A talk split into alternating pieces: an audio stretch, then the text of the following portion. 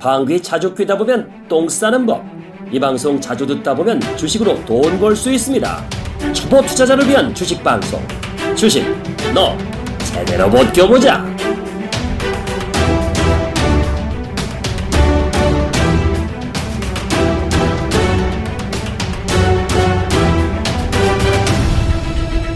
안녕하세요. 청취자 여러분들 안녕하세요. 어, 준어버 주식 너 제대로 보자. 제대로 다시 시작하면 안 돼요. 해 그냥 해도 그냥 나가고 해. 있어. 벗겨보자. 제, 네.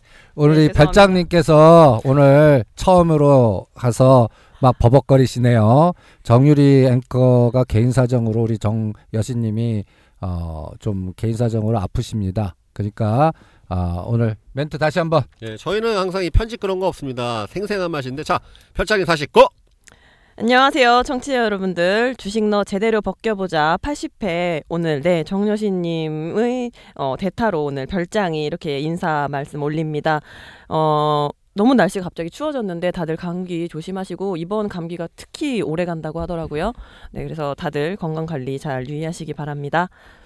네, 오늘 월빵님 부탁드립니다. 네, 예, 첫 번째 새해 어, 첫이시네요. 예. 네. 우리가 80회예요. 그렇습니다. 예. 원래 야. 지난주에 이제 제가 그때 좀 일정이 있었고 정신이고 선생님이 혼자 하셔갖고 팟빵 특집이었는데 그때가 원래 같이 했으면 80이었고 오늘 음. 어쨌든 80회입니다. 아. 그때 넘버링이 안 됐고요. 예.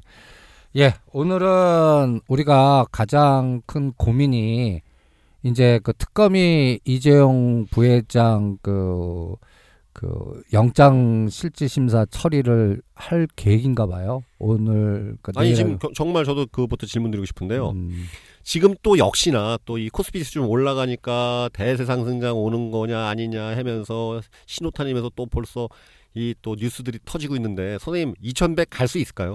뭐 30포인트 남았는데 난 2100 근처 갔다는 생각이 드는데요. 이미 갔다. 예. 예. 그러니까 삼성전자로 특화된 그러니까 대세 상승이라는 거는 네. 나는 다, 다 함께 가야죠. 그쵸. 그게 중요한 것다 함께. 가야잖아요. 그러니까. 그러니까 한 축의 IT만 집중해서 간 건 간 거 아니야. 그냥 삼성전자 착시여로 삼성전자 SK 하이닉스가 만든 영광이고 예. 이 대세 상승이라는 거는 차별화 없이 예. 차별화 없이 뭐 자동차도 뭐 포스코도 음. 뭐 그러니까 우리나라의 전체적인 제조업체들이 저평가됐다 해서 같이 가주는 뭐 차정이라든지 예. 아니 그런 기사가 외국인들이 지금 환율임에도 불구하고 매수하고 있다 그런 자꾸 뉴스 뜨니까 분명히 청취자분들은 평소에 눈여겨왔던 주식들 지금 저점에 이제 들어갈 타이밍이 아닌가 분명히 생각하실 거거든요. 저도 비슷하게 생각했으니까. 근데 저는 삼성전자가 만든 시장이고 IT 음. 특화된 집중화 시장이고 예. 집중화로 가면 반드시 부러져요. 한 음. 축만 가면 이게 우리 자연현상하지 균형의 대칭이 있어야 돼. 그러면 삼성전자하고 SK하이닉스가 부러졌을 때 그거를 막아줄 수 막아줄. 있는 음. 다른 한쪽 다리 기둥이 있어야 된다고요. 음. 지금 그 기둥이 아직 안 보여요. 음. 그렇기 때문에 차별화 장이다. 그러니까 그 다우 지수가 2만 간다 간다 간다 간다 하는데 지금 한 달째 그냥 있죠. 어, 어떤 귀신같이 1포인트 남겨놓고 못 갔어. 그러니까 그거는 투자자 입장에서 이만 갔다고 쳐줘야 돼. 왜? 언론인 아. 입장일 때는 그거 그 신문에 가판을 찍어놨을 거야. 어? 2만 짜리 하고. 음. 근데 그것만 안 찍었지. 뭐 1900, 19,999. 이만이지 뭐. 그러면 우리도 2070, 2100하고 70하고 30포인트인데 음. 삼성전자 194만 원, 200만 원 거의 갔으니까 네. 이제는 어, 대세 상승이라면 삼성전자 축 말고 다른 어, 축이 있어요. 다른 현대차가 네. 어 이제 한 18만에서 20만 원 갈 수 있어요. 그렇죠. 아니면 또 다른 또 우리나라의 음, 다른 제조 섹터가 뭐 가야죠. 가주는 이래서 2,100이 아니라 한 2,200, 300까지 가주는 이게 대세 상승장이지. 음. 뭐 2,050이나 2,100 사이나 그냥 고, 고 에너지는 삼성전자 IT에 의한 집중화장 네. 이게 만든 거예요. 음. 그리고 어 파생 시장 그러니까 어이 파생 시장을 제가 계속 강조하는데 어 현물 시장만 보는 분들은 어 반도체 경기 호황 뭐 대세 상승 우리에서 그걸 펀더멘탈하게 부과하는데 실질적으로 나는 어 삼성전자 반도체 섹터는 경기적인 측면이나 펀더멘탈 측면에 그건 맞아요 환율 효과도 나오고 그런데 문제는 뭐냐 의도적인 파생 시장의 머니 게임이 너무 심해요. 아니 그러니까 지수가 이렇게 올라가니까 서- 선생님께서 카페에도 올려주시지만 지금 파생 시장에서 뭐 그 3,000%, 막 30배 이렇게 이런 게 자꾸 속출한다고 말씀해 주셨잖아요. 그게 어떻게 연관되는 건가요?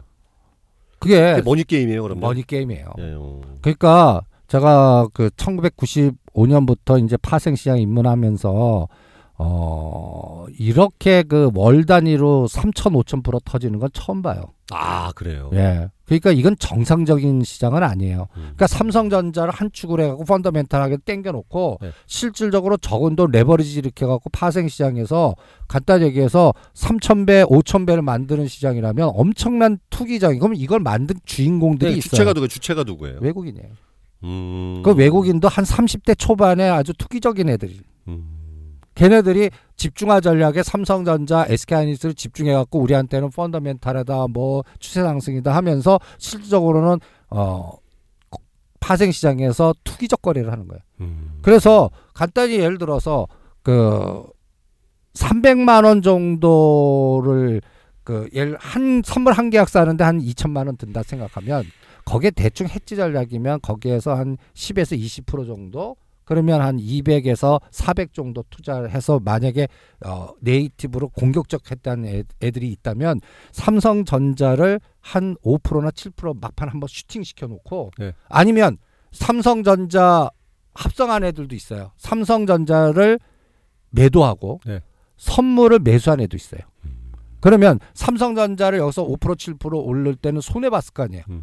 그걸 손절하면서 이 레버리진 선물과 옵션에서 3천 그러니까 3천 프로를 만들어 버리면 삼성전자 마이너스 된 부분에 거의 100배를 여기서 먹는 거예요. 그러겠죠. 근데 그 지금 하신 거에서 제가 의문 드는 게 뭐냐면요.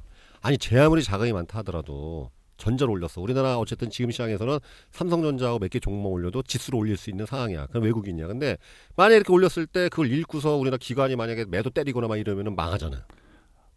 합성을 못 하니까 망해니까. 근데 예. 우리 기관들이 지금 때릴 수 있는 그 포트 에너지가 없어요.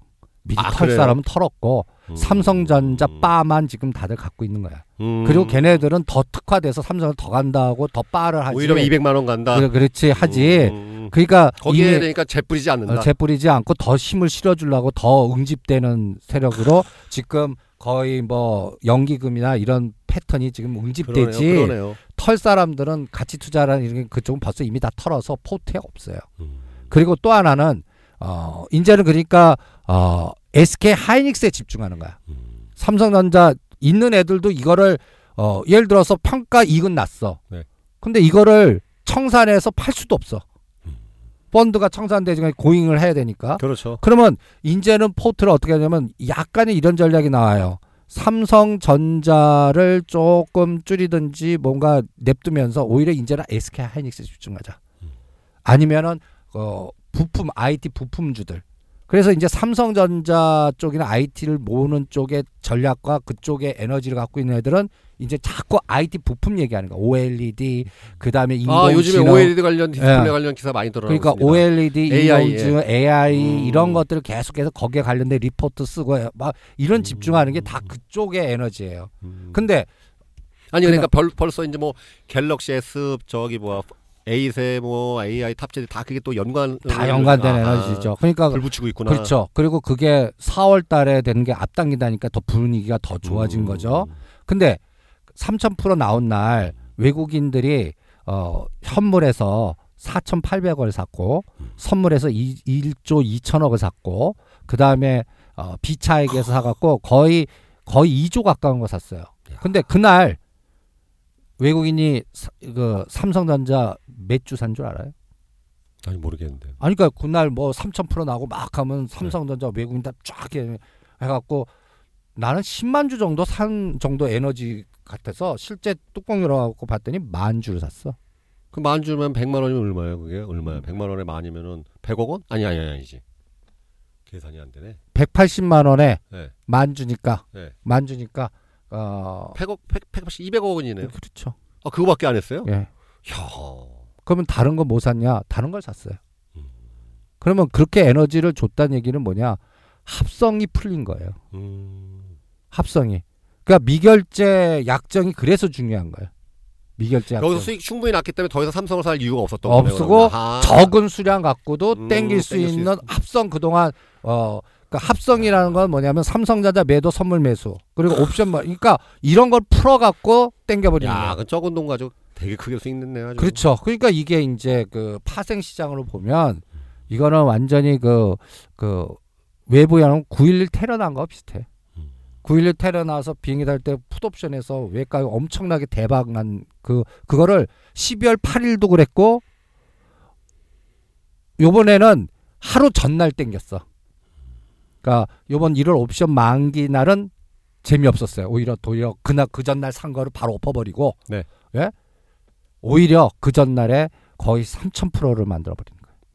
그러니까 이게 월 단위로 이런 적은 이거는 완전히 그 투기가 붙었다는 얘기예요. 그러니까 이거 금융 감독이나 얘네들 다들 뭐 어 그쪽은 이제 그 개미들을 다 막아놨거든요. 네. 그러니까 이제 선수들끼리 노는 과정에서 완전히 이 우리나라 파생 시장은 그냥 외국인들이 지네들 아주 안방이 돼버린 거예요.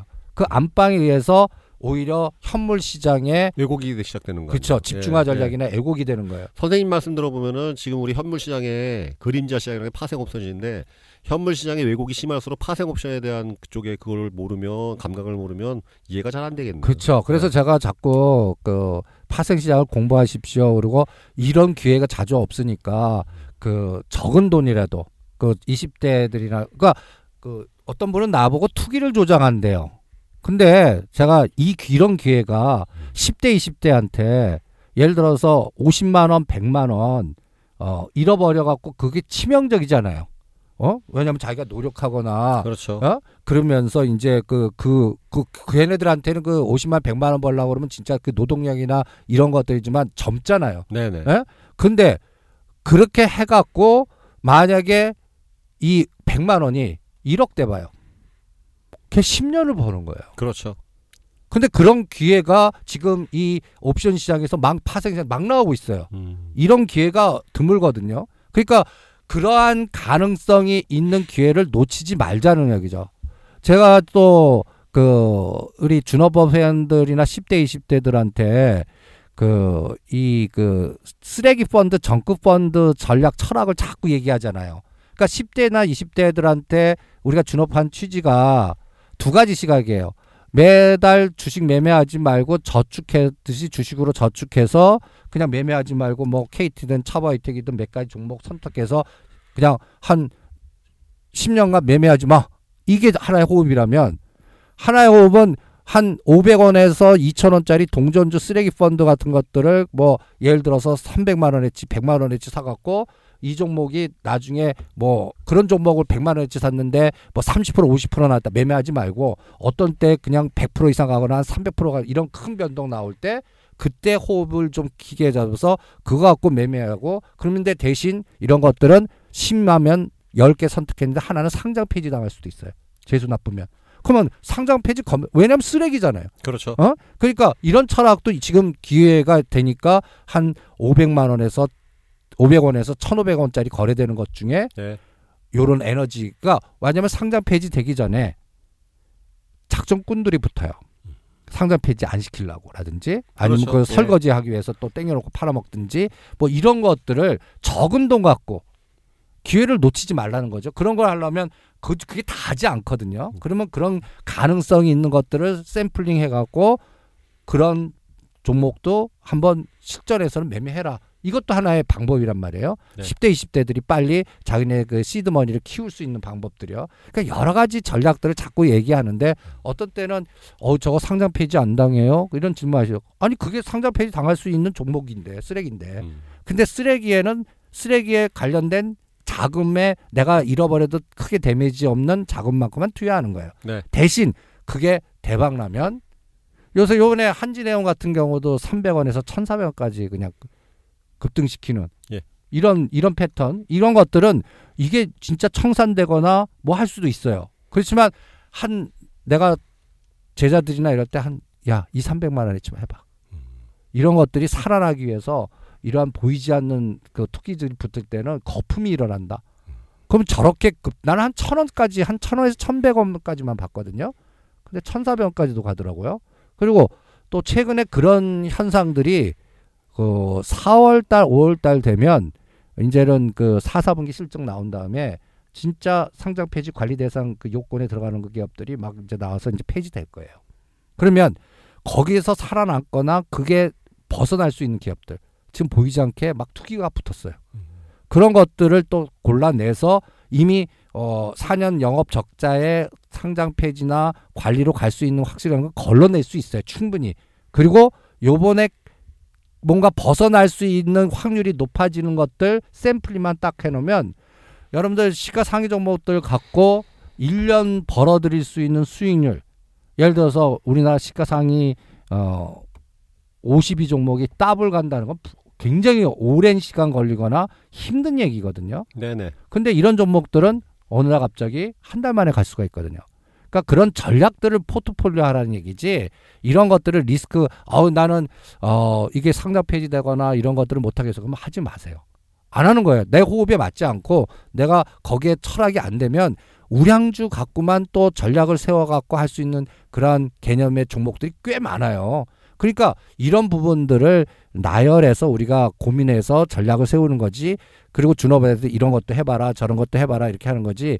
어 그게 그 철학이 이해 안 되면 오히려 거기에 호흡을 안 맞추시는 게 정답이 아닌가.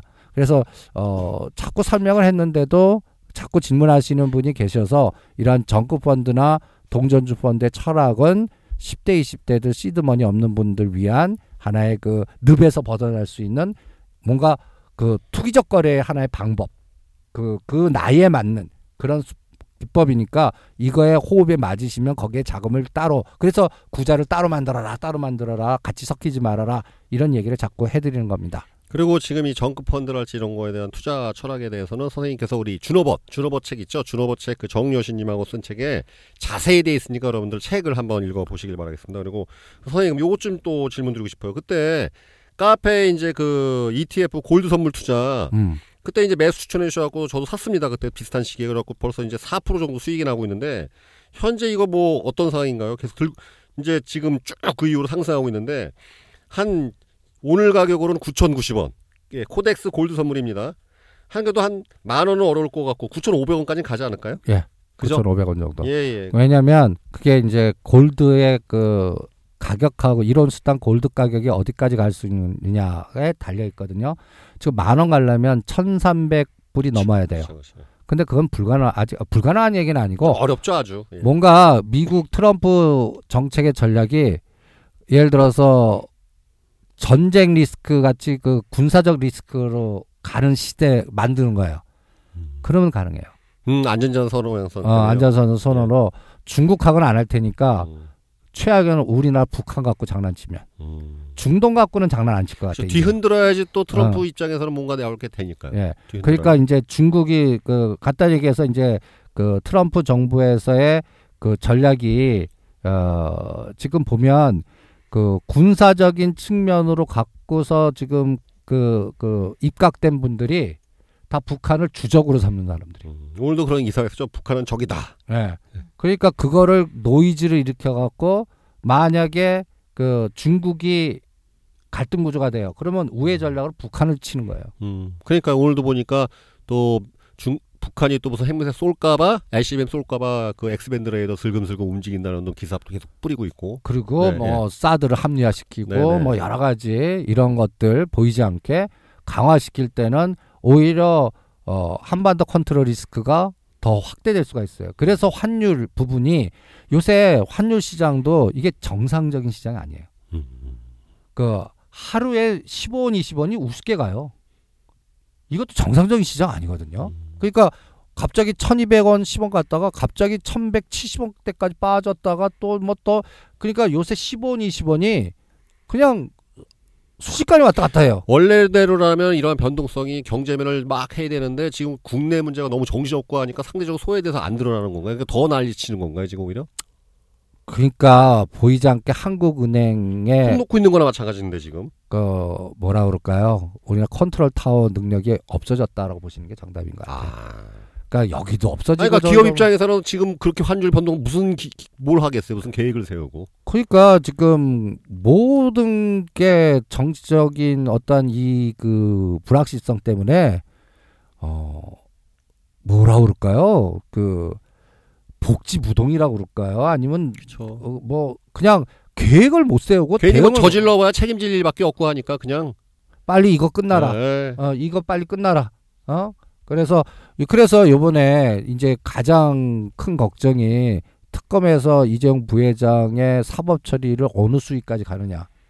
이게 또 우리나라의 또 변동성 때마침 오늘 삼성전자는 빠졌는데 또 오늘 호텔 신라는 반등했습니다만 선생님 제가 단도직입적으로 이재용 부회장 감옥 갈 것 같은가요? 어떠해요? 어떻게 특검은? 보내려고 그러는 것 같아요. 특검 보내려고 하겠죠. 예. 예. 특검은 보내는데 근데 문제는 네. 이것도 보이지 않는 뒷그림자의 파업 게임 같아요. 음. 대선 주자 연결되고 예. 이재용 부회장을 감옥 보내야 박근혜 대통령 헌재 이런 거를 어느 정도 정리를 할 수가 있고 예. 그러니까 난 이재용 부회장이 어떤 면에서는 희생양으로 만들어 버릴 수 있는 환경이 돼버린 것 같아요.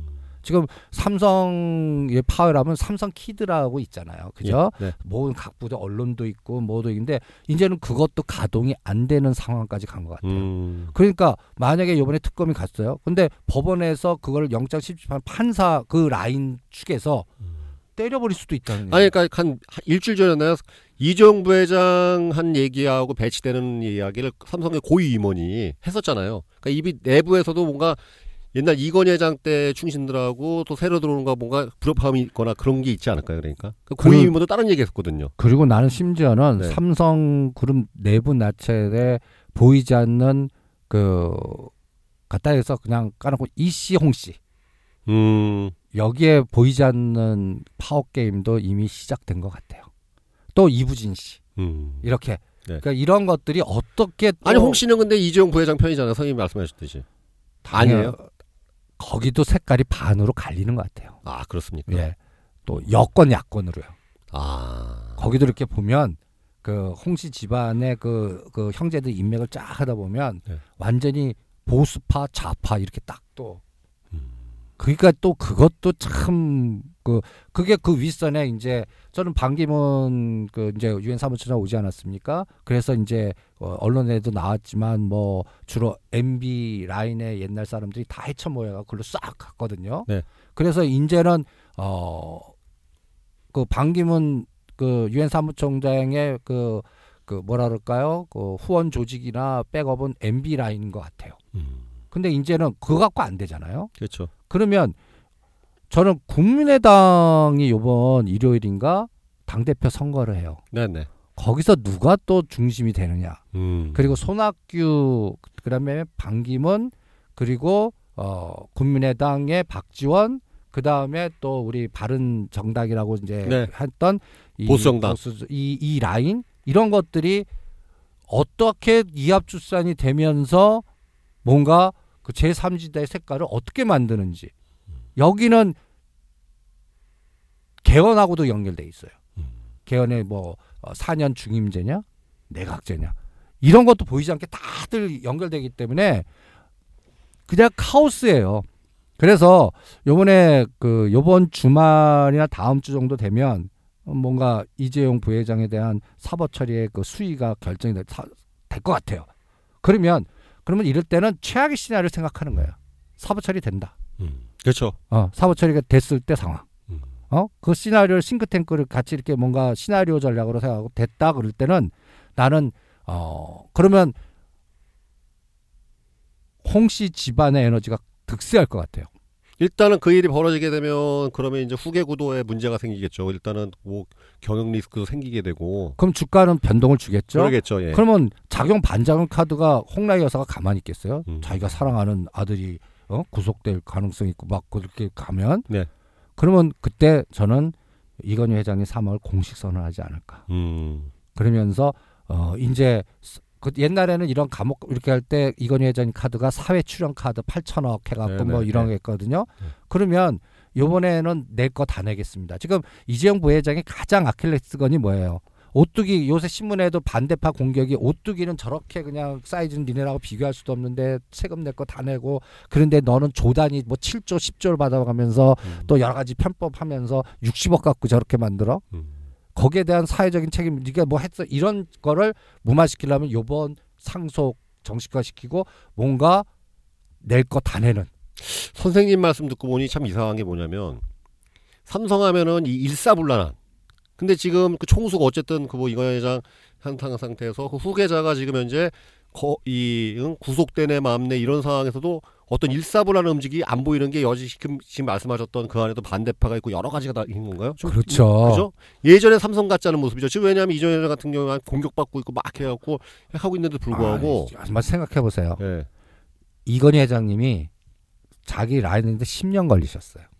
음, 이병철 그치, 그치. 그 그때는 소병 아 기억이 안 나. 네, 소무도 있었어요. 소- 예. 예, 그, 그, 이, 이건희 회장님의 가신 라인들, 네, 그거를 예, 예. 누르고 뭐하고 하는데, 네. 10년이 걸렸다. 소병에 소병에 어. 예, 소병에, 예. 예, 예. 지금도 마찬가지. 지금도 보시면, 음, 삼성전자에 가렸다고요. 근데 보시면, 삼성물산, 삼성 SDRS, 이게 자리 잡고 올리고 이렇게 하죠. 구조조정 다 잘리는 거예요. 그렇죠, 그렇죠. 여- 그러면 자기가 삼성에 못 남았는데 이제 삼성에 나와갖고 자기를 완전히 그 갖다 얘기해서 그 조직에 내가 평생 했는데 내부자들이 그 적들을 만들어 놓은 거예요. 그러네요. 예? 음. 그러면 그 사람들이 이제 울분도 있을 거 아니에요. 음. 그리고 또 그 사람들은 또 어떠한 군면 전황에서 내가 어느 라인에 붙어야 된다는 것도 있을 거 아니에요. 하필이면 이 사건 터지기 전에 그 삼성그룹 계속 구조 개편하고 이사하고 자르고 계속 그거 하던 중이었으니까. 그렇죠. 아, 그러니까 참 그러니까 그 구조 조정이라는 게 사람 자르는 거였거든요. 그러니까요. 예, 예. 그러니까 삼성 물산도 그리고, 그리고 그렇고 앞으로 주력 사업들 키워주고 아닌 것도 계속 정리하는 그 1년 동안 계속 그거 하고 있었으니까. 그게 뭐가 나오면 그 삼성전자만 투자했으면 엄청난 수익 났는데 음. 삼성 그룹 펀드 산 사람 박살난 거예요. 그렇죠, 그렇죠. 대표죠. 엔지니어링 뭐 그냥 딱 내리 꽂혔고 뭐. 삼성중공, 네, 엔지니어링 네. 다른 것도 하물며 삼성증권도 네. 얘기했고, 그러니까 너무 내 내부에서 차별화. 음. 그러니까 사람이 가장 열나고 그 복수심 나는 게 내가 쟤하고 같은 동기야. 음. 근데 얘는 삼성 그 라인 잘 타갖고 어우 사이즈가 달라. 근데 나는 나가 쟤보단 똑똑하고 이렇게 하는데 나는 삼성에서 잘못해서 거기에서 바람이 쫓듯이 잘리는 라인으로 갔어. 음. 그래서 내 지금 4, 50대가 이 차이가 너무 큰 거예요. 그러면 뭔가 이렇게 울분들이 이렇게 막 생기는 그런 사람들이 상대적 거예요. 박탈감이 제일 그렇죠. 그렇죠. 그러니까 여러분들 우리 청취자 여러분들 제일 중요한 얘기 드리면 우리 무국 선생님이 얼마나 대단하신 분이냐면 또 왜죠? 이분께서 항상 중국집에서 짜장면을 드시고 오면요 군만두를 싸갖고 오시더라고. 그러면서 아 우리 몰빵님 이거 좀 먹으라고. 크, 이 정신 먹어도 같이 먹고 왜냐하면은 이 중국 음식 먹으면 오면서 짜장면 냄새, 짬뽕 냄새가 나요. 근데 이제 나는 굶어 돈 없어 굶어서 굶고 있는데 선생님이 아 난 밥 먹었으니까 방송해야지. 근데 항상 그냥 진짜 군만두 사와서 항상 이 배고픈 저를 이렇게 챙겨주시고 거기 있는 실장님 챙겨주시고 먹어도 같이 먹어야 됩니다.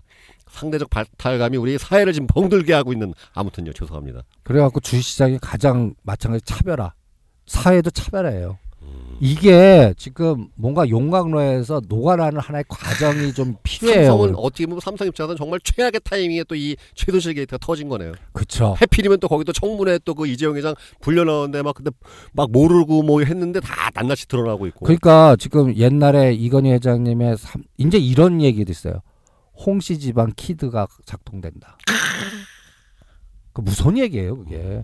그러니까 아, 그럼 이게 왜 무서운 얘기냐면 그럼 숨어 있었던 세력들이 이제 그죠. 어. 이게 간단히 얘기해서 그 JTBC라든지 중앙일보라든지 이거 완전히 이건희 회장님 명의신탁 회사예요. 음. 근데 이게 어떤 그때 어떤 큰 사건 터지면서 법적으로 인정해서 우리 난내 회사 이건희 회장님이 울분을 겪고 내 회사 그러면서 그 네. 어, 다 뺏긴 것이거든요. 예. 그게 이제 또 하나의 씨가 돼가고 엄청나게 커졌어요. 음. 근데 제가 중요하게 보는 거는 이건희 회장님이 지금 심근경색해갖고 쓰러진 날이 언젠지 기억나세요? 54년인가 5월 10일이에요. 11일 예. 2014년. 예, 2014년. 근데 딱 지금 3년 딱 와요. 음. 나는 항상 이 3이라는 게 그 중 이 주식도 그렇고 모든 에너지의 이 3, 세 번 세 번. 그러니까요. 요 3년 차. 예, 쓰리고. 어. 예. 삼세 번 쓰리고. 그냥 독박 쓰지 아주 재수 없으면요. 3년 차. 요 와중에 이게 다 몰리는 거예요.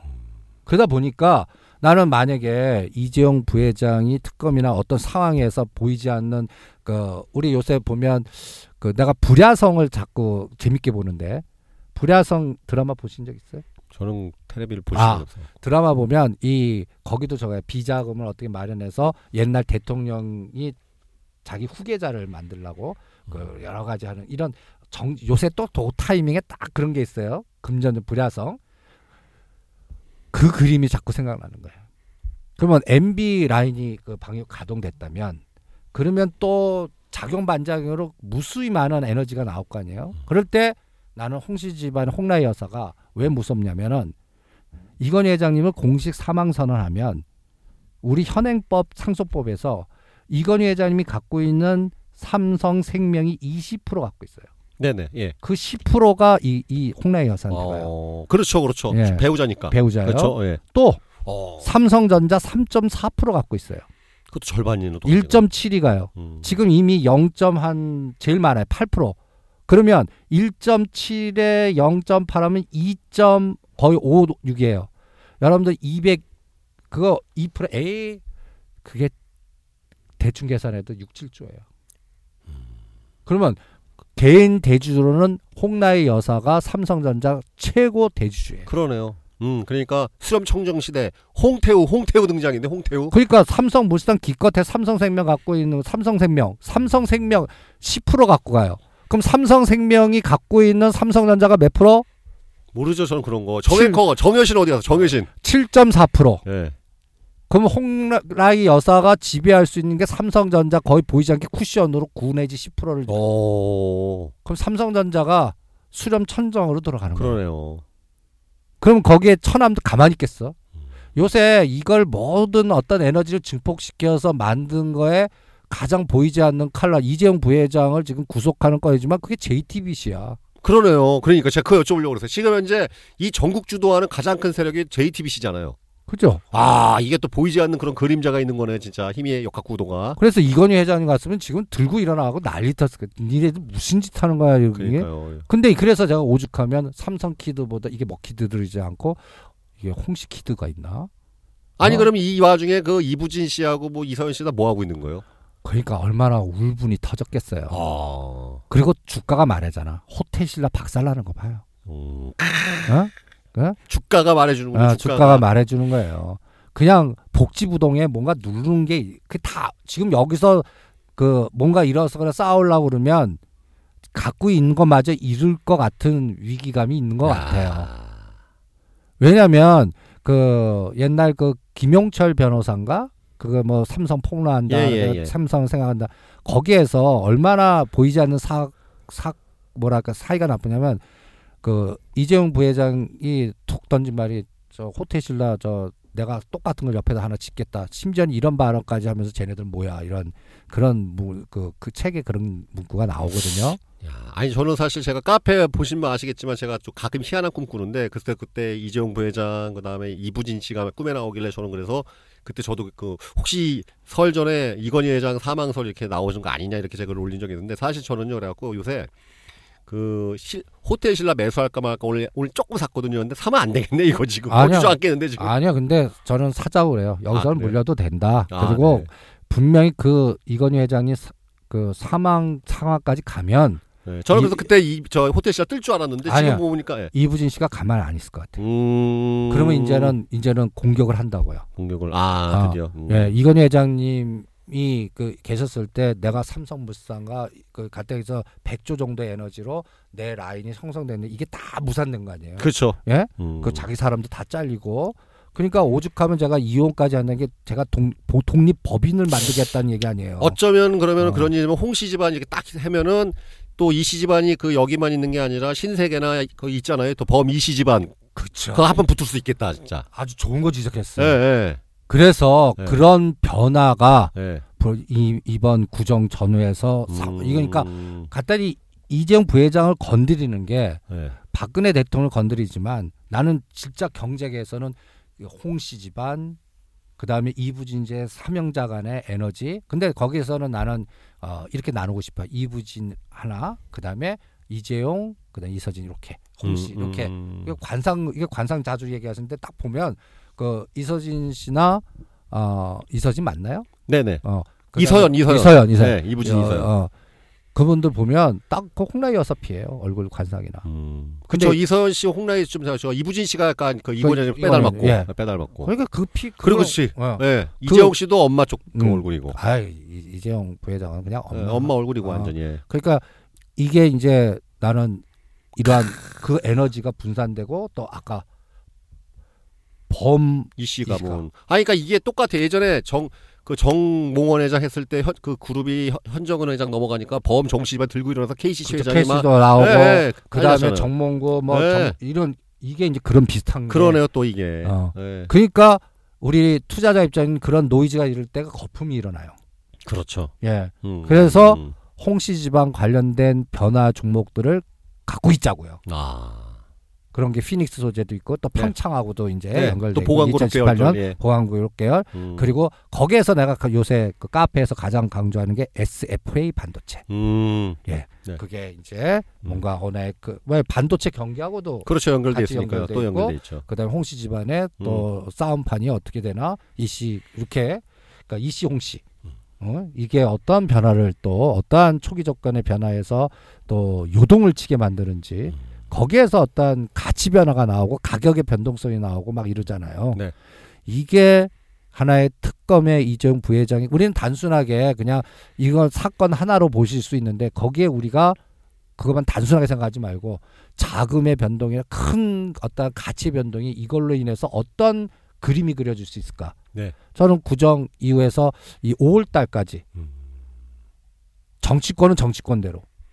그러니까 이재용 부회장 하면 뇌물죄 적용시켰다는 얘기거든요. 그렇죠. 네. 어? 그렇죠. 그러면 뇌물죄 적용시켰다면 박근혜 대통령 뇌물죄 그 해갖고 음. 그, 그, 탄, 헌재 결정에 치명적인 영향을 주게끔 만드는 거거든요. 예. 그러면 그게 결정되면 이제는 대선 주자들이 발벗고 나서면서 이제 뭐 그렇죠. 조기 대선이나 교통 정리 막 되면서 아주 더 활발하게 움직일 것 같거든요. 네, 네. 이런 것들이 거의 구정부터 5월 달까지 그냥 몰아서 그냥 회오리 바람이 나올 것 같아요. 탄핵이 확실시되고 거기서 이제 걔니까 반기문 총장도 이번에 출마 거의 했고 조기 대선 올 거로 확신하니까 액션한 거 아니겠어요? 그렇죠. 그러니까요. 그리고 그게 따른 지금까지 계속 긴가민가 했었잖아요. 네. 정확한 얘기를 안 하고 그러면서 조직이 벌써 생겼고 생겼고 예, 네. 그렇죠. 예. 네. 그러니까 문재인 씨 또 까고 시작 바로 그렇죠. 까고, 예. 가장 큰 적이 된 것 같으니까 네, 깠으니까. 막 공격적인 네. 그런 게 나오고 음. 그러니까 이런 부분들이 요동을 치는 불확실성이라고 표현할까요? 그래서 어, 구정이 저는 하나의 분기점이 될 것 같아요. 네. 우리가 이제 또 구정이니까 고향 가고 이렇게 했지만 그거를 법이나 이 싸움판에 그 이 모사꾼들 전략가들이 있다면 이거를 구정을 디테일 잡고 터트릴 건 터트리면서 공격을 할 것 같아요. 음. 그래서 어 대충 다음 주에 이제 이재용 부회장 그 법적 처리가 어떻게 되느냐가 이 싸움판이 난리 법석을 뜰 건지 음. 아니면 눌렀든지 그게 판가름이 나지 않을까. 네. 어. 자 오늘 처음에 잠깐 등장했고 지금 계속 고시오는 것처럼 공부 신나게 갖고 받아 적고 있는 우리 별장님. 네. 예, 지금 어떻습니까 지금? 요즘 현 요즘 실물 경기 어떻게 지금 현장 영업인으로서 예, 또 우리 보험 세일즈맨으로서 현장 영업 누비고 계시는데 요새 경기가 어때요? 네, 어디 가나 많이 힘들어 하고 계시더라고요.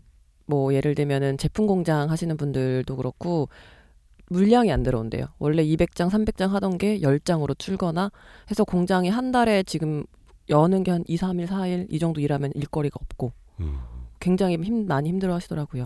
그리고 이것도 좋은 얘기 했는데 그 대기업은 괜찮아요. 음. 음, 어, 어, 대기업은 그렇죠. 괜찮아요. 네. 근데 중소기업들은 구정하면 치가 떨릴 거라고. 음. 갖다 얘기해서 떡값도 줘야 되고 뭐, 줘야 예, 되고 돈 나갈 예, 일돈 뭐. 나갈 일만 다 쌓였는데 지금 경기 나쁘지 공장 유지할 뭐 재고 이겠지 또 우리 환율 환율이 왜 또 중요한지 알아요? 돈값 야가면 또 그거 뭐 물품값 뭐 여러 가지 아, 그게 비용 증가지. 그쵸. 워낙 약세니까 또 그거 텔려면 돈 더 들지. 그러니까 지금 머리에 쥐가 날 그러네요. 거라고요. 그, 그렇죠. 그, 그리고 또 유가 또 올라간다고 그러지 음. 또 이러니까 지금 그 자영업자나 그 중소기업 하는 분들이 지옥일 거라고요. 저 어제 집에 가니까 와이프가 계란 한 판을 사왔더라고요. 근데 얼마냐 그러니까 우리는 애들이 있으니까 계란을 먹어야 되는데 7천 얼마? 한 판에 야 그거 3천 몇백 원 하던 거 7천 얼마? 다 이러니 뭐. 그러니까 보이지 않게 지금 어 저는 그 그나마 한국은행이 좀 잘 컨트롤 해줬으면 좋은데 지금 한국은행 오늘 은행장께서도 이실직고 한 것 같아요. 통화 정책으로 뭐 할 수 있는 게 없다. 재정 정책인데 또 지금 현재 그, 유, 그, 유, 그 부총리 재정 정책으로 어떻게 또 뭐 컨트롤 타워 저 모양인데 무슨 재정 정책이에요? 국회가 지금 저 뭐 예를 들어서 추경 예산할 때 국회가 지금 뭐 그거 신경 쓰겠어요? 지금 대판 쌓아갖고 지금 다음 정부의 색깔 어떻게 하느냐 이거 그거부터 하고 이거 하자. 어? 그러니까 오히려 내가 걱정되는 거는 서민이라든지 이런 국가적인 위기 리스크를 더 확대시키려고 하는 생각을 갖고 있는 분들도 계시는 것 같아요. 아니 그러니까 그뿐만 아니라 선생님께서 계속 예고하셨고 저번에 이제 트럼프 당선되고 난 다음에 말씀하셨던 게 현실화되고 있는데 중국 아주 대놓고서 막 이제 뭐 군용기 저 폭격기 띄우고 사드 갖고 괴롭히고 담당자 와서 개판 치고 지금 그러니까 뭐 화장품주 조지고 막 이랬는데 지금 일단 중국 관련주 중국 관련 종목 화장품이나 이런 것들 어 한류 관련된 종목들 이거 어떻게 해야 돼요 지금 지금 뭐 대응할 수 없죠 뭐. 그냥 그냥 가만히 어, 가만히 있어야 돼요. 네. 예. 음. 그리고 옛날 나는 우리나라 경제 총책임자 되시는 분이 네. 이, 이 작년 7월 달에 사드 영향 없다. 음. 공식적으로 신문에다 표현했어요. 음. 발언도 하고. 네. 그래서 저분이 우리나라 경제 총책임지시는데 중국을 진짜 아는 분인가. 중국 애들 그 쫀쫀하고 야비하죠. 야비하고 아주. 예. 뭐 대국인 척치지만 음. 뒤끝 아, 장렬이고 그럼요. 어 그래서 저 우리가 준업할 때 저거 진짜 큰일 난다. 쟤네들이 지금 그 비정치적 방식으로 하다가 나중에 진짜 정부 차원으로 하면 우리는 난리 난다. 지금 하나하나씩 지금 그 짓을 하고 있는 거거든요. 음. 아 그러니까요. 아주 그냥 지금은 그냥 보란 듯이 대놓고 저지르잖아요. 그러니까. 근데 네, 그러니까 아직 또 일본 또 아베도 꼴통짓 하고 있고 그러니까 양옆으로 지금 얻어맞고 있는데 정 컨트롤 타워도 하나도 없고. 근데 문제는 예. 주- 미국하고 중국이 또 싸움 붙는 상태로 가고 그렇죠, 그렇죠. 이런 상태에서 그러면 네. 갔다 해서 우리가 그래서 어쩔 수 없이 사드 설치하죠. 네. 그럼 더 강력한 규제 들어와요. 그러겠죠. 예. 어, 그러면- 그러면 아주 뜨거운 맛을 보여주겠죠. 또. 그러면 중국으로 들어가는 모든 그 중간 제가 그러면 어떤 리스크가 중국 현지화 시킨 그 기업들 박살나요. 음. 다 들어가 있잖아. 그렇죠. 현대차도 들어가 있지. 다 들어가 있죠, 예. 우리나라. 그래서 롯데그룹이 그 위기감이 얼마나 센지 음. 지금 그 성주 그 땅 있죠. 예. 그걸 사인을 안 해요. 음, 못하죠. 예. 아이 대놓고 협박하고 있는데 어, 지금. 어, 못해요. 아니 예. 그리고 지금 세금 조사리니까 음, 오히려 롯데그룹 중국 롯데. 입장에서는 저는 이제 배째를 할 것 같아요. 음. 지금 정부에서 국방부에서는 어 니네들 그 상- 해봤자 700억이고 저 1,600억 정도 되는 저 우리 인근 지역 땅 주니까 맡겨놔고 네. 빨리 돼. 근데 자기네들이 잃을 게 저기서 조단인데. 그럼요. 어? 예. 그리고 이제는 현 정부하고 이렇게 한 건 이제 끊을 수 있잖아요. 그렇죠. 그리고 면세 점 땄잖아. 음. 이렇게 시간은 벌어놨으니까 벌어놨죠. 예. 그냥 다음 정부하고 타협 보고 예. 어쩔 수 없이 탄압에 의해서 어떤 강압에 의해서 한 거니까 안 하겠습니다. 음. 이렇게 저기가 너무 문제가 돼갖고 되면 이게 또 골 때리게 간다고요. 아니 그럴 수밖에 없죠. 왜냐하면 그 신동빈 회장, 신동준이랑 싸울 때도 결국은 약점이 뭐였냐면 신 그 신동빈 회장 쪽에 중국에서 마이너스. 근데 투자한 게 어마어마하게 많다는 뜻이잖아요. 그쵸. 예. 근데 그걸 중국에서 휘들어 갖고 했는데 롯데가 휘청거리게 생겼는데 그걸 어떻게 할 수가 없겠네요. 그래서 롯데그룹도 지금 나는 까놓고 반기문 쪽에 붙을 것 같아요. 아. 왜? 거기서 탈출구가 있- 탈출구가 아니, 있나요? 다 보이지 않게 거기가 또 일본하고 가깝게 지나자 음. 이 분위기고 그렇게 되면 롯데그룹이 보이지 않게 중개자 역할을 하고 어. 이런 것들이 또 기반해서 또 방 그래서 나는 또 이게 볼라 그런 게 반기문 싱크탱크에서 한일 해저 터널 뚫는 그래갖고 차 그러네요. 끌고 이쪽으로 갑시다. 아니 하고. 그 저는 사실 그쪽은 요새 제 관심이 없어서 못 봤습니다만 반기문 쪽에 어쩐 그쪽에 그 하는 일, 중국보다는 일본 쪽인가요? 그 일본이 미국이잖아요 또 그렇게 연결되잖아요. 그런데도 먼저 그 보시면 미국하고 거리감과 경제 정책에서는 이제는 가까운 뭔가 그 뭉치자 쪽으로 가는 에너지가 네. 일본 쪽이 더 빨리 강화될 것 같아. 그래서 요새 음. 보이지 않는 그, 그 보면 뭐 이명 계약이라든지 내가 그 재미있는 그 지금 방기문스에 몰린 분들이 딱 그 일본 무슨 우리 서울에서 뭐 일본 천황 뭐 하고 뭐 할 때 그뭐 음, 그거 갖고 예. 참석한 사람들 난리 나고 그랬잖아요. 네네. 그 사람들이 다 글로 갔어. 아 그래요. 예. 나경원. 오. 나경원.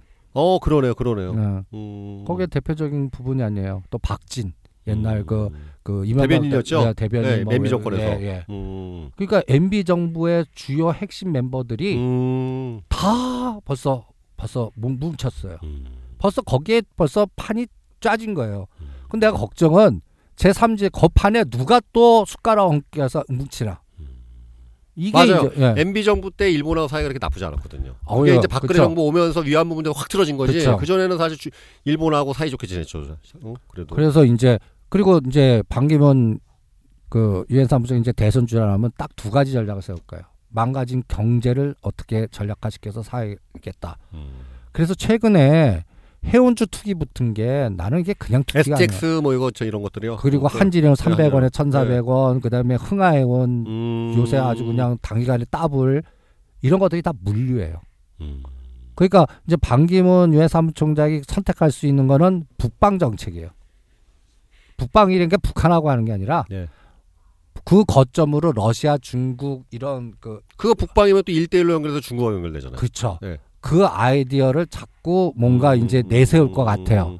거기에 또 필요한 게 철도나 물류나 철강 이런 게 벌써 이제 또 같이 연계해서 벌써 움직이기 시작하는 흐름이고요. 음. 그래서 벌써 나는 보이지 않게 반기문 그 싱크탱크들이 전략화시켜서 정책화 시킬 수 있는 관련 정보를 벌써 지금 땡기고 있구나.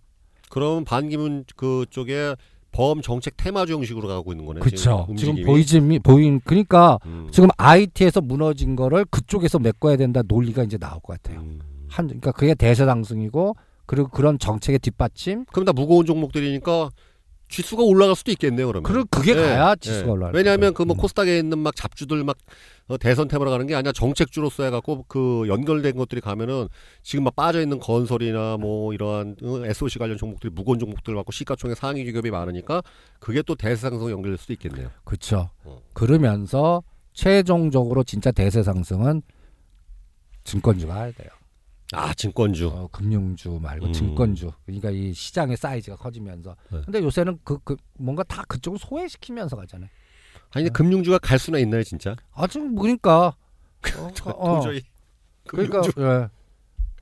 간단히 예를 들어서 증권주가 간다는 얘기는 네. 우리 개미 투자자들이 이제 모든 걸 이제 바글바글 이제 객장이 바글바글해지고 네. 그다음에 뭔가 이쪽에 뭔가 유동성이 풍부해지고 진짜 한국에 대한 아유 증권주는 지금도 바, 바닥이 없는 것 같아요. 느낌으로는. 그러니까 이런 컨셉이 나와야 되거든요. 그렇죠. 근데 지금 필 보면 언제 그럴라나 그러니까요. 예? 지금도 맨날 그냥 증권사 점포 줄이고 사람 자르고 지금 뭐 계속 하고 있는데 그냥. 그럼 결론은 뭐예요? 여전히 불확실성의 차별화예요. 와. 그러니까 종목 선택 잘못하면 지수 2200 가도 나는 깡통이라는 얘기가 똑같은 음, 얘기예요. 그렇죠. 예? 그러니까 어려운 시장이라는 얘기죠. 그러니까 물줄기 물 들어오는 쪽을 에너지 잡고 그 미래지도 커지는 에너지 속에서 투기가 붙든 아니면 미래 성장성으로 가든 그쪽 섹터로 포트폴리오를 조절하는 게 금년 2017년도는 그러니까 자꾸 지수 접근을 하려고 그래요.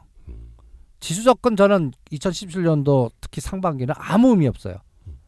잘못되고 죽는 쪽에다가 갖고 있다면 그렇죠. 뭐 지수 2200 가도 나는 마이너스나 음. 깡통이에요. 예. 그런데 지수가 오히려 빠져도 물줄기가 들어가고 그쪽으로 응집되고 에너지가 가는 쪽이라면 음. 그러면 거- 좀 수익률이 극대화되거나 더 차별화라는 거는 안 가는 건 가는 쪽으로 더 미는 쪽이거든요. 네, 네. 그러면 그 에너지를 놓치지 말자는 얘기죠. 음. 그러니까 어 저는 다음 주가 그래서 어떤 의미에서는 이 이재용 부회장 제일 그- 중요한 국면이 그 예, 예, 진입하네요. 예, 음. 이게 약간 그 범 이 씨가 해처모여로 만들 수 있는지 한번 좀 보려고 그래요. 음. 음. 오늘 카페 어제 그제 왔었던 질문 중에 하나가 있었습니다. 그 하나 제가 여쭤보면 선물 인버스 지금 이제 말씀하시는 쇼드에 이제 어 2070 넘어갔지만 이미 심정적으로 2100선이다. 근데 이제 선물 인버스 매수해도 되나요?라는 이제 어 어떻게 되나요? 아니요, 난 반만. 반만. 예. 네. 그리고 삼성전자가 붕괴되는 시점 확인돼야 100%. 아, 네. 왜냐하면 아직 네. 그 에너지 무너지지 않았어요. 아직도요. 예. 네. 그러니까 어 삼성전자 무너진다는 축이라는 거는 그 전체적인 그 뭐랄까 외국인들이 네. sell 삼성전자 시스템으로 가야 돼요. 음. 아직 그런 게안 삼성전자 버티나는 아직은 그 선물 인버스 매수하기엔 너무 그렇죠. 이르다. 그리고 삼성전자를 하락시키면서 이제 파생 쪽에서 하방으로 극대화시켜서 먹으려고 하는 전략이 그때 들어가야 돼. 그러면 그 전략을 쓸 수 있는 모멘텀을 어디서 줘야 되죠? 네. 그 주, 주는 게 두 가지예요. 그 삼성전자 실적이 부러지거나. 예. 정말 아직 그거 상황은 아니잖아요. 음. 아니면 우리가 생각지도 않았던 전에 그 갤럭시 노트북 터져갖고 그냥 네. 170에서 145가 한번 급락을 했던 네. 이와 비슷한 내부적인 노이즈가 나와갖고 음. 완전히 그래서 그 간단히 얘기해서 내부 폭로하고 구속당하고 고고 그 인터벌에 법적 리스크 나오고 그러면서 연기금 부분에서의 갈등 구조 나오고 그러면서 야당에서 법 해 갖고 이제는 합병부의 신주 이거 다 붕괴되고 그러면 삼성그룹이 분할 지주에서 가지도 못하고 음. 그리고 세금 왕창 두들겨 맞아야 되고 뭐 이런 이런 것들이 갑자기 몰아서 겹칠 때 그때 공격한다고. 그러니까 그게 이제 너는 이재용 부회장 어떻게 되나? 운명의 갈림길이 드디어 또 다가오고 있습니다. 아 그리고 하나 또 좀 말씀해 주세요. 뭐냐면은 지금 또 이렇게 방송 듣다 보시면 이 선물 옵션, 파생 옵션, 사- 솔직히 저도 이제 개념만 알지, 예, 이 파생 옵션은 뭐 직접 제가 아직 계좌를 만들었고 하지 않았습니다. 저도 배우고 싶은데요. 그래서 선생님께서 이제 그거 말씀해 주시는 게 에어클래스라는 사이트에 또 우리 목사님 제자 중에 이윤경 앵커라는 분이 있습니다. 그래서 굉장히 저렴한 비용으로 이, 이 파생 옵션 상품에 대해서 그런 기본적인 개념에서 배울 수 있는 솔루션을 선생님께서 계속 하고 계시는데 그거 좀 안내 좀 해주시면 감사하겠습니다. 그 ETF나 그 아직까지 선물 옵션은 그 교육으로는 만들진 않았어요. 아, 그러셨어요? 예, 근데 이제 뭐 한 3월 달부터는 한번 만들 생각도 있고 네. 지금은 그 톱다운 방식의 그 ETF 갖고 금, 네. 환율, 음. 10년짜리 국제 이런 거시적인 변화를 알아야 되거든요. 예. 그거를 어 편의점 커피값 천 원. 음. 음, 그러니까 왜냐하면 10대, 20대용으로 그 컨셉을 만들었어요. 아, 한 교육 콘텐츠 가격이 천 원이에요. 네. 아유, 굉장히 저렴하네요. 네, 그래서 어, 일부러 그쪽에서는 이익을 남겨야 되니까 회사가 맨 처음에 5천 원을 불렀어요. 그 정도는 돼야죠. 아, 아니 근데 이제 아니, 아, 시끄러. 천 원에. 예, 30분씩 하는 강의거든요. 네. 그 꼭지를 그냥 그 10대도 들을 수 있게 네. 투자 경제 이 부분에 대한 그 금 환율 뭐 생활이 어떻게 연결돼 있고 그런 것들을 1인 지적 전사 양성 어떤 프로젝트로 해 갖고 그냥 커피값 천 원. 편의점 음. 내가 이렇게 말했어. 편의점 커피 얼마냐 그랬더니 천 원이라고 그러더라. 그럼 그걸로 매기자. 어? 굉장히 저렴하네요. 어. 그 사이트 이름이 에어클래스인가요? 예, 에어클래스. 에어클래스. 그 검색을 뭘로 해야 돼요? 어 A 아니요, 그게 아니라 그 에어클래스 사이트 제가 지금 들어가고 있습니다. 에어클래스 들어가서 예. 그 컨텐츠 검색을 뭘로? 그냥 에어- 문 선생님을 하면 돼요? 에어클래스에서 무국 무국 선생이나 무국 누르면 네. 거기 다 나와요. 어, 에어클래스 하면 또 앱이 있는데 에어클래스 어, 앱이 예, 있네요. 예, 앱에. 앱에서 이제 프로그램에서 무국 선생, 무국을 하면은 나오는 게 있습니다. 예, 예. 그래서 거기에서 뭐 실전 경제학 그다음에 주식 관련된 1인 지적 전사 그- 그거 보시면 네. 어 대학교 경제학 4년 든 거보다 나실 겁니다. 음, 예. 네. 실전 이게 어떻게 경제 이론만 공부하지 이게 실전에 어떻게 적용돼서 뭔가 어떻게 풀어내 갖고 예를 들어서 이 기상도가 지금 맑은데 좀 있다가 비가 올 건지. 네. 그러면 투자라는 건 지금 맑을 때가 아니라 앞으로 비가 올 거라면 지금 맑을 때 비 올 거 관련된 걸 사놔야 되거든. 음.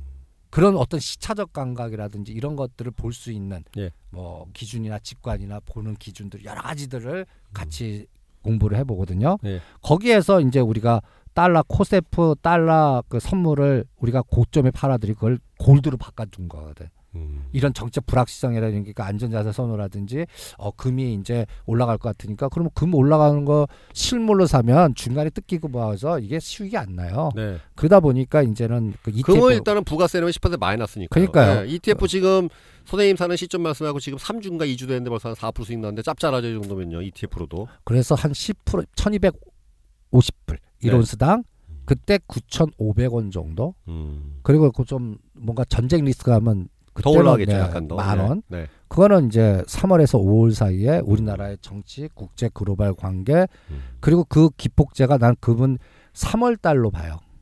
3월에 뭔 일이 있나요? 그 홍콩 행정장관 선거가 있어요. 아.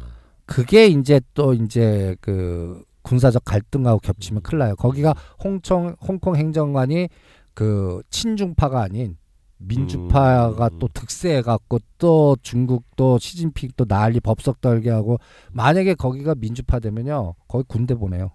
홍콩에 또 얼마 전에 무슨 데모 한 번 있었죠? 한 몇달 예. 전에. 예, 그렇죠. 예. 뭐 그런 그런 갈등이 이게 장난이 아니에요. 음. 그러네요. 그- 또 그래- 대만의 움직임하고 연동돼 갖고. 그렇죠. 네. 음. 그러니까 지금 트럼프가 대만 이렇게 전화 한 번 했다고 난리 법석 도는데 네. 그건 이건 사드와보다 더 심각한 그렇죠. 폭탄이 돼요. 만약 음. 홍콩 행정 장관 그 부분이 그 친중파가 안 되고 다른 사람이 된다 그러면 이거는 완전히 그 뭐라 그럴까 어 시진핑 그 지금 현 정부로서는 그냥 군 군대 개입해 버려요. 그러겠죠. 예. 네. 그러면 또 미국이 또 가만히 있겠어요? 또 그냥 뭐라 그러면 또 이 여러 가지 이런 노이즈가 앞으로 상당한 그 변곡점을 주는데 그게 또 딱 3월이에요. 진짜 이 네. 국제 정치라는 거 보면 정말 이런 표현이 맞는 것 같습니다. 한 손에는 각자 몽둥이 칼 들고 있고 한 손으로 네. 악수하고. 그렇죠. 네. 그리고 또 3월이 또 왜 중요하냐면 네. 이 계절적인 변화도 있지만 우리 또 지금 모든 노이즈를 일으키고 뭐 싸움판 붙은 게 종편이잖아요. 그렇죠. 예? 종편도 지금은 어 그 조선 보수하고 완전히 갈려갖고. 그렇죠. 예. 우리 면세점 같이 3월 달에 네.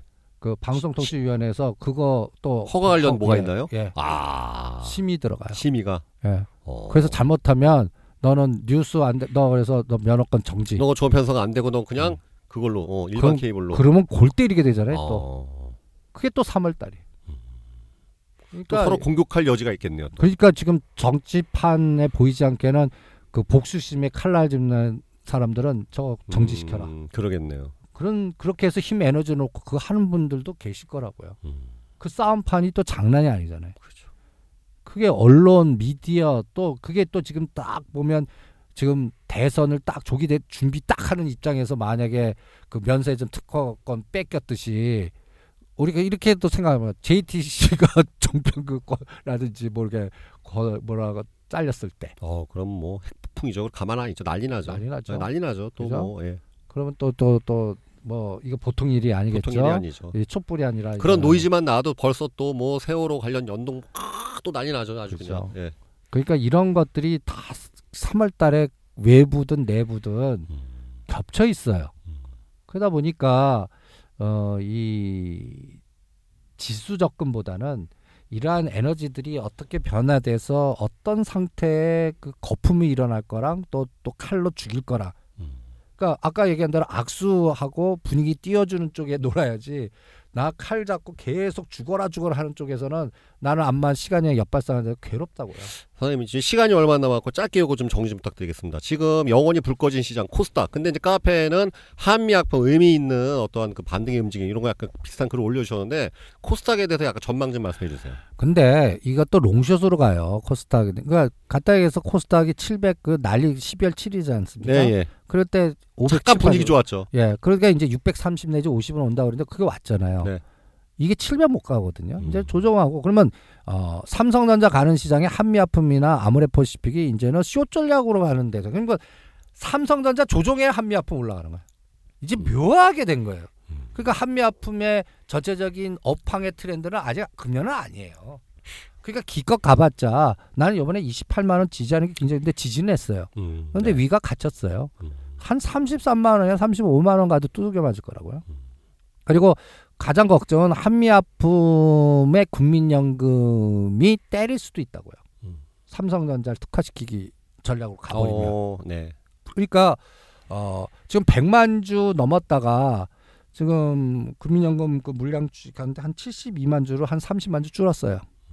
그렇지만 그 50만 주 아래로도 충분히 줄일 수 있거든요. 네, 네. 그럼 그거 지금 받아낼 데도 없어요. 누가 음, 지금 그러니까 누가 받아내요, 어. 어. 예. 어디 자금이 있습니까? 예, 예. 그러니까 그런 부분도 또 3월 달에 또 우리가 생각하는 거는 연기금이 이제 작년에 그 가치주나 이제 증권사의 자율권을 주면서 뭔가 중소연의 코스닥 이런 걸 그 자금 배분을 하겠습니다 그러는데 그 총 책책들이라는 게 다 감옥에 있어요. 음. 집행을 못 하는 거야.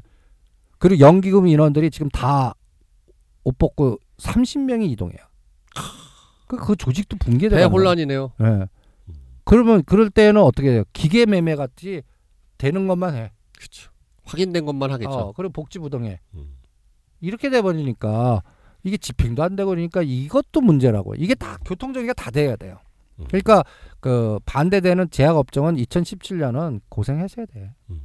그리고 이거를 국면 전환시킬 수 있는 어 뭔가 변화가 있어야 되는데 그 변화는 실적에서 보여줘야 되는데 음. 그거는 뭐 한 6, 7개월 정도 더 지나봐야 좀 알겠고 그래서 오히려 나는 순수 뭐 임상이나 이런 것들에 대한 제약보다는 스마트 헬스케어 나 핸드폰하고 정책 관련된 것들, 예. 헬스케어, 예, 원격 헬스- 진료 인- 이런 것들. 원격 진료, 인공지능 네. 어, 또 요새 이렇게 건드는 거 보면 스마트 자율자동차에 그 음. 반도체와 그 자동차 반도체 이렇게 해서 갈 수 있는 기업들 네. 그런 것들만 해요. 네. 그러니까 마찬가지예요. 네. 그러니까 요번에 그 복지부에서 그, 그 옛날엔 태스크 포스 팀으로 있었거든요. 예. 원격 진료 관련된 게 이게 부서로 전격 승격했어요. 네.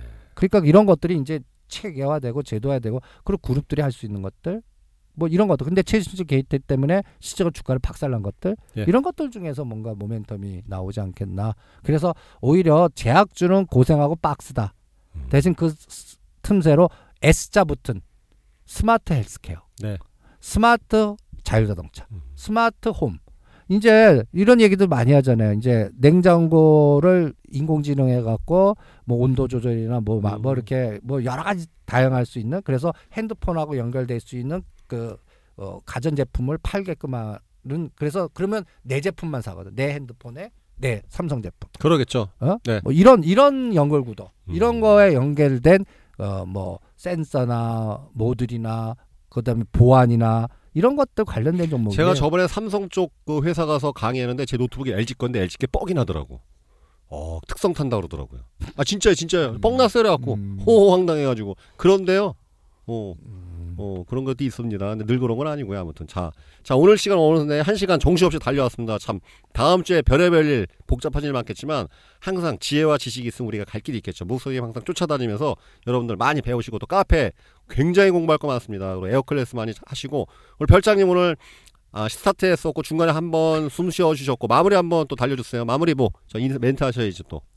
근데 쭉 듣는 내내 그냥 딱 한마디가 생각났습니다. 폭풍전야. 다음 주에 어떻게 될지 모르겠지만 그래도 저희는 어, 꾸준히 저희가 지켜야 할 자리 지키면서 생활에 나가야겠다 이런 생각이 들었습니다. 자기 일 열심히 하는 게 제일 중요하겠죠. 목사님 우리 저 청취자분들한테 인사 한번 해주시고요. 예. 네, 다음 주가 상당히 변동성이 크거나 그 환율 변동성이든 여러 가지 정치권의 변동성이든 이게 어 뭐 시작점 초기 조건의 기점으로 딱 들어가는 것 같으니까 그 진로가 어떻게 되는지 같이 추적해 보면서 우리 각자 도생 어, 시장하고 잘 싸우는 투자자가 되시죠. 청취자 여러분들 또 고수용으로 또 계속 또 참조하시고요. 끊임없이 공부하고 열심히 가다 보면 결국은 우리의 길을 가게 돼 있는 것이라고 생각합니다. 자 다음 시간에 또 뵙도록 하겠습니다. 감사합니다. 감사합니다.